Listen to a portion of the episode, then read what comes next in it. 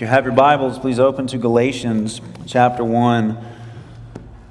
Um, it's amazing the songs we sang. I am just so thankful for the, the rigor um, and thoughtfulness and intentionality uh, that Ian and our, our, our worship, our music leaders put into the songs we sing. They are theologically rich, uh, food for the soul. Um, they capture well the, the depth of our Christian experience um, and help us call out to God in a way that uh, expresses how the Bible leads us to do so. So, brother, I'm, I'm thankful for that um, every week. Uh, and pray for you and the team and appreciate what you do. And I mention that also, um, one, just out of profound gratitude.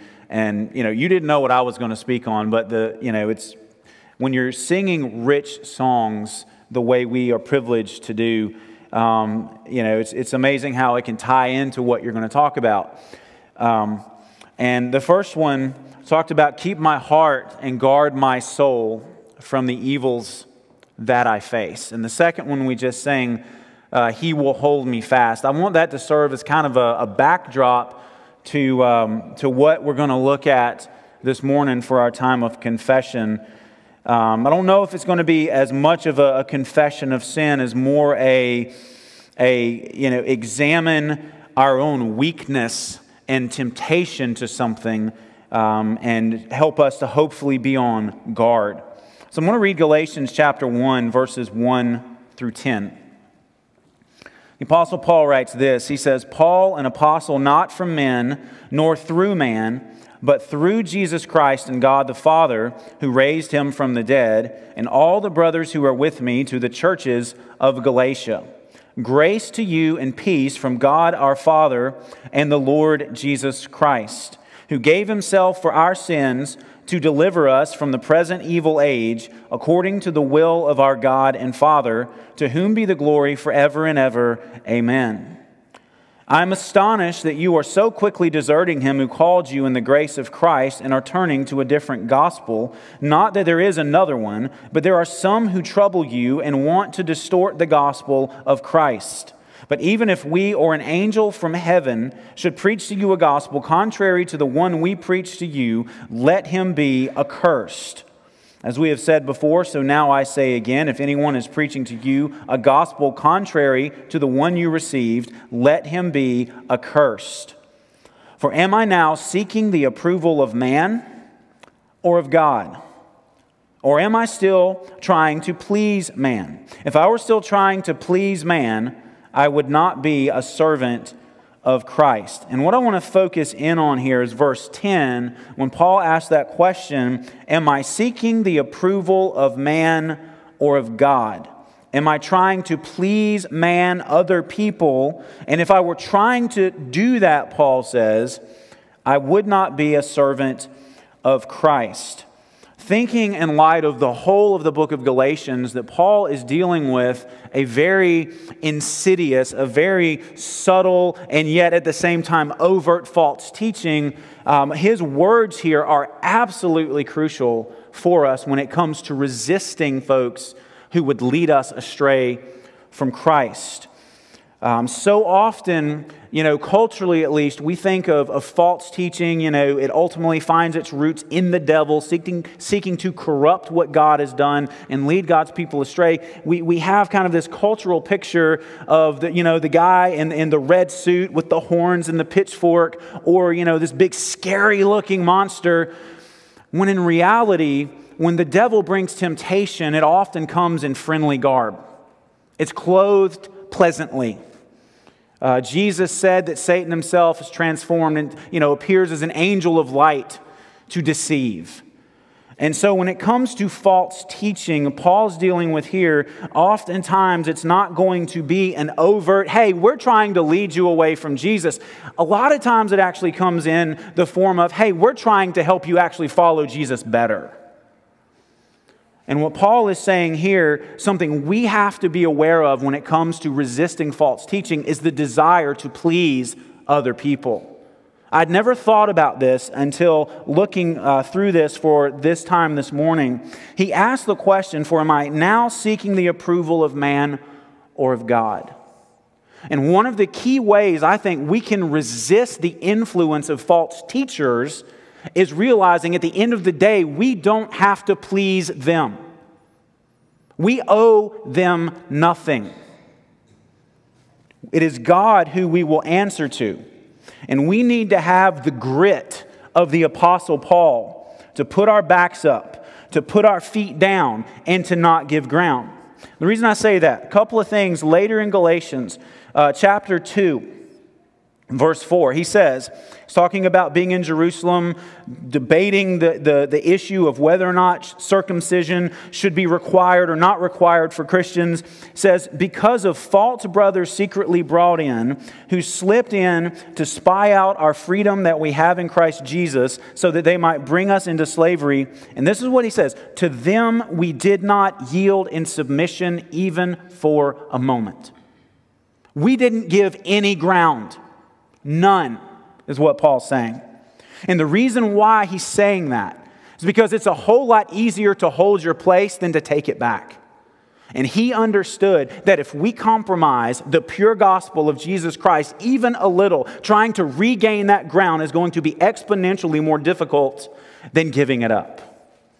Goes on to say, even Peter himself, also called Cephas, when he had been influenced in the wrong way and was acting hypocritically, verse 11, Paul says, When Cephas came to Antioch, I opposed him to his face because he stood condemned. And the reason I bring all that out, it goes back to verse 10. Paul was not concerned with pleasing people in this way. He was more concerned with the approval of God and the good of the church than he was pleasing people because false teachers will put pressure to make us think that we have to give in so that they aren't upset with us. They will make us feel guilty for believing what we believe, the pure gospel of Jesus. And what is that? We're saved and made right with God by grace alone, through faith alone, in Christ alone, to the glory of God alone, according to the scriptures alone. And they come in like these people in the churches of Galatia, and they would say, Listen, Jesus is necessary. Faith in Jesus is necessary, but you also, you see, you're missing the circumcision component. You got to have this too. And what Paul says, Look, I don't owe anything to you. I don't owe anything to you if you're saying that, because that's not the gospel. The gospel is a gospel of salvation by grace through faith in Christ.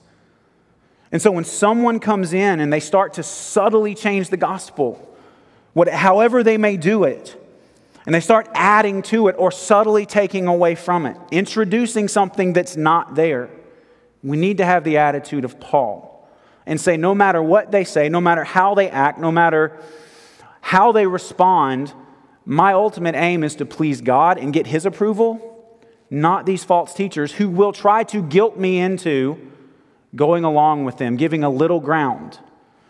Um, and so, just something that was on my heart as I was looking through this. And so, as we go to prayer, I think the, the focus I would want us to have is spend a few moments praying that God would give you the strength to, to, to have the grit to resist false teaching and false teachers and their persuasiveness and their personality because it can weigh heavy on us, especially if it's famous people, popular people. And let's spend some time praying that God would give us the attitude of the Apostle Paul in verse 10 that we would desire the approval of God and that we would be seeking to please Christ, not men. So let's pray, and then I'll close us in just a moment.